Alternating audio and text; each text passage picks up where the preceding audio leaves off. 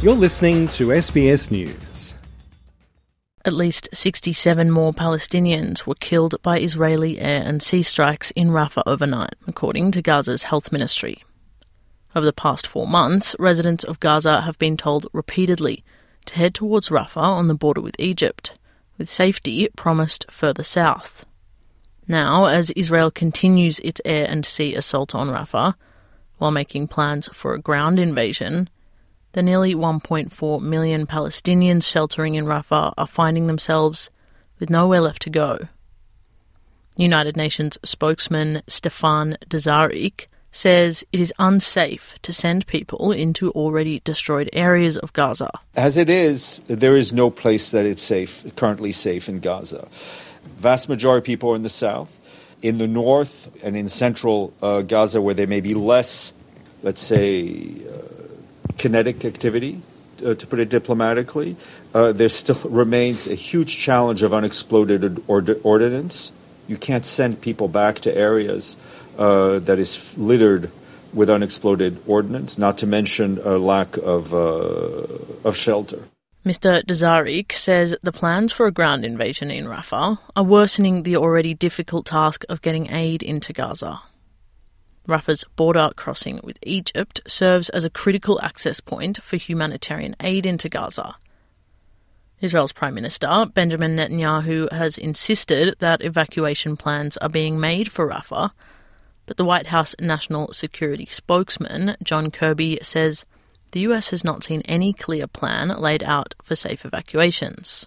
We don't believe that it's advisable to go in in a major way in Rafah without a proper, ex- executable, effective, and credible plan um, for the safety of the more than a million Palestinians that are taking refuge in Rafah. They've, they've left the north, and they certainly went south out of Khan Yunus to try to get out of the fighting, so Israel has an obligation to make sure that they can protect them. Meanwhile, Israeli human rights group Yesh Din has reported more assaults by settlers in a Palestinian village in the occupied West Bank. Reporting on the second attack in a matter of hours, the group posted a video of the attacks on social media, reporting that dozens of settlers attacked the village with stones, smashing windows, setting cars on fire, and leaving three injured. They say the Israeli army arrived soon after the attacks and shot at Palestinian civilians with rubber bullets and tear gas. Today, U S President Joe Biden met with Jordan's King Abdullah the Second in Washington to discuss the devastation in Gaza. King Abdullah says continued attacks from extremist settlers in the West Bank puts the region at risk of further chaos. It is also important to stress that the separation of the West Bank and Gaza cannot be accepted. Seven decades of occupation, death and destruction have proven beyond any doubt that there can be no peace without a political horizon. Military and security solutions are not the answer. They can never bring peace. Civilians on both sides continue to pay for this protracted conflict with their lives. U S President Joe Biden also made clear his objections to the planned ground assault in Rafah. He says the United States is working tirelessly to find a solution. The European Union's foreign policy chief, Josep Borrell, says if leaders are so concerned about civilian deaths, then they need to rethink their arms provisions to Israel. Everybody goes to Tel Aviv begging, please, don't do that. Protect civilians. Don't kill so many. How many is too many? Which is the standard? But Netanyahu doesn't listen to anyone. They are going to evacuate. Where? To the moon? Where are they going to evacuate these people? So if the international community believes that this is a slaughter, that too many people are being killed, maybe they have to think about the provision of arms.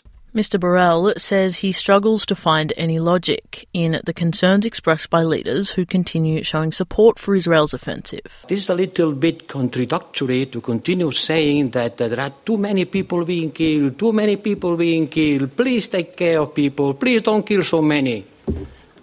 Stop saying please and doing something. International Criminal Court prosecutor Karim Khan says amid ongoing investigations, the question of where the Palestinians in Rafah will go now should be on every Israeli official's mind.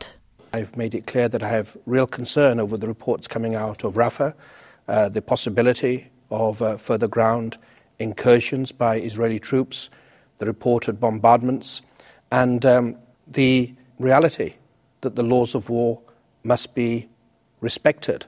They can't be rendered hollow.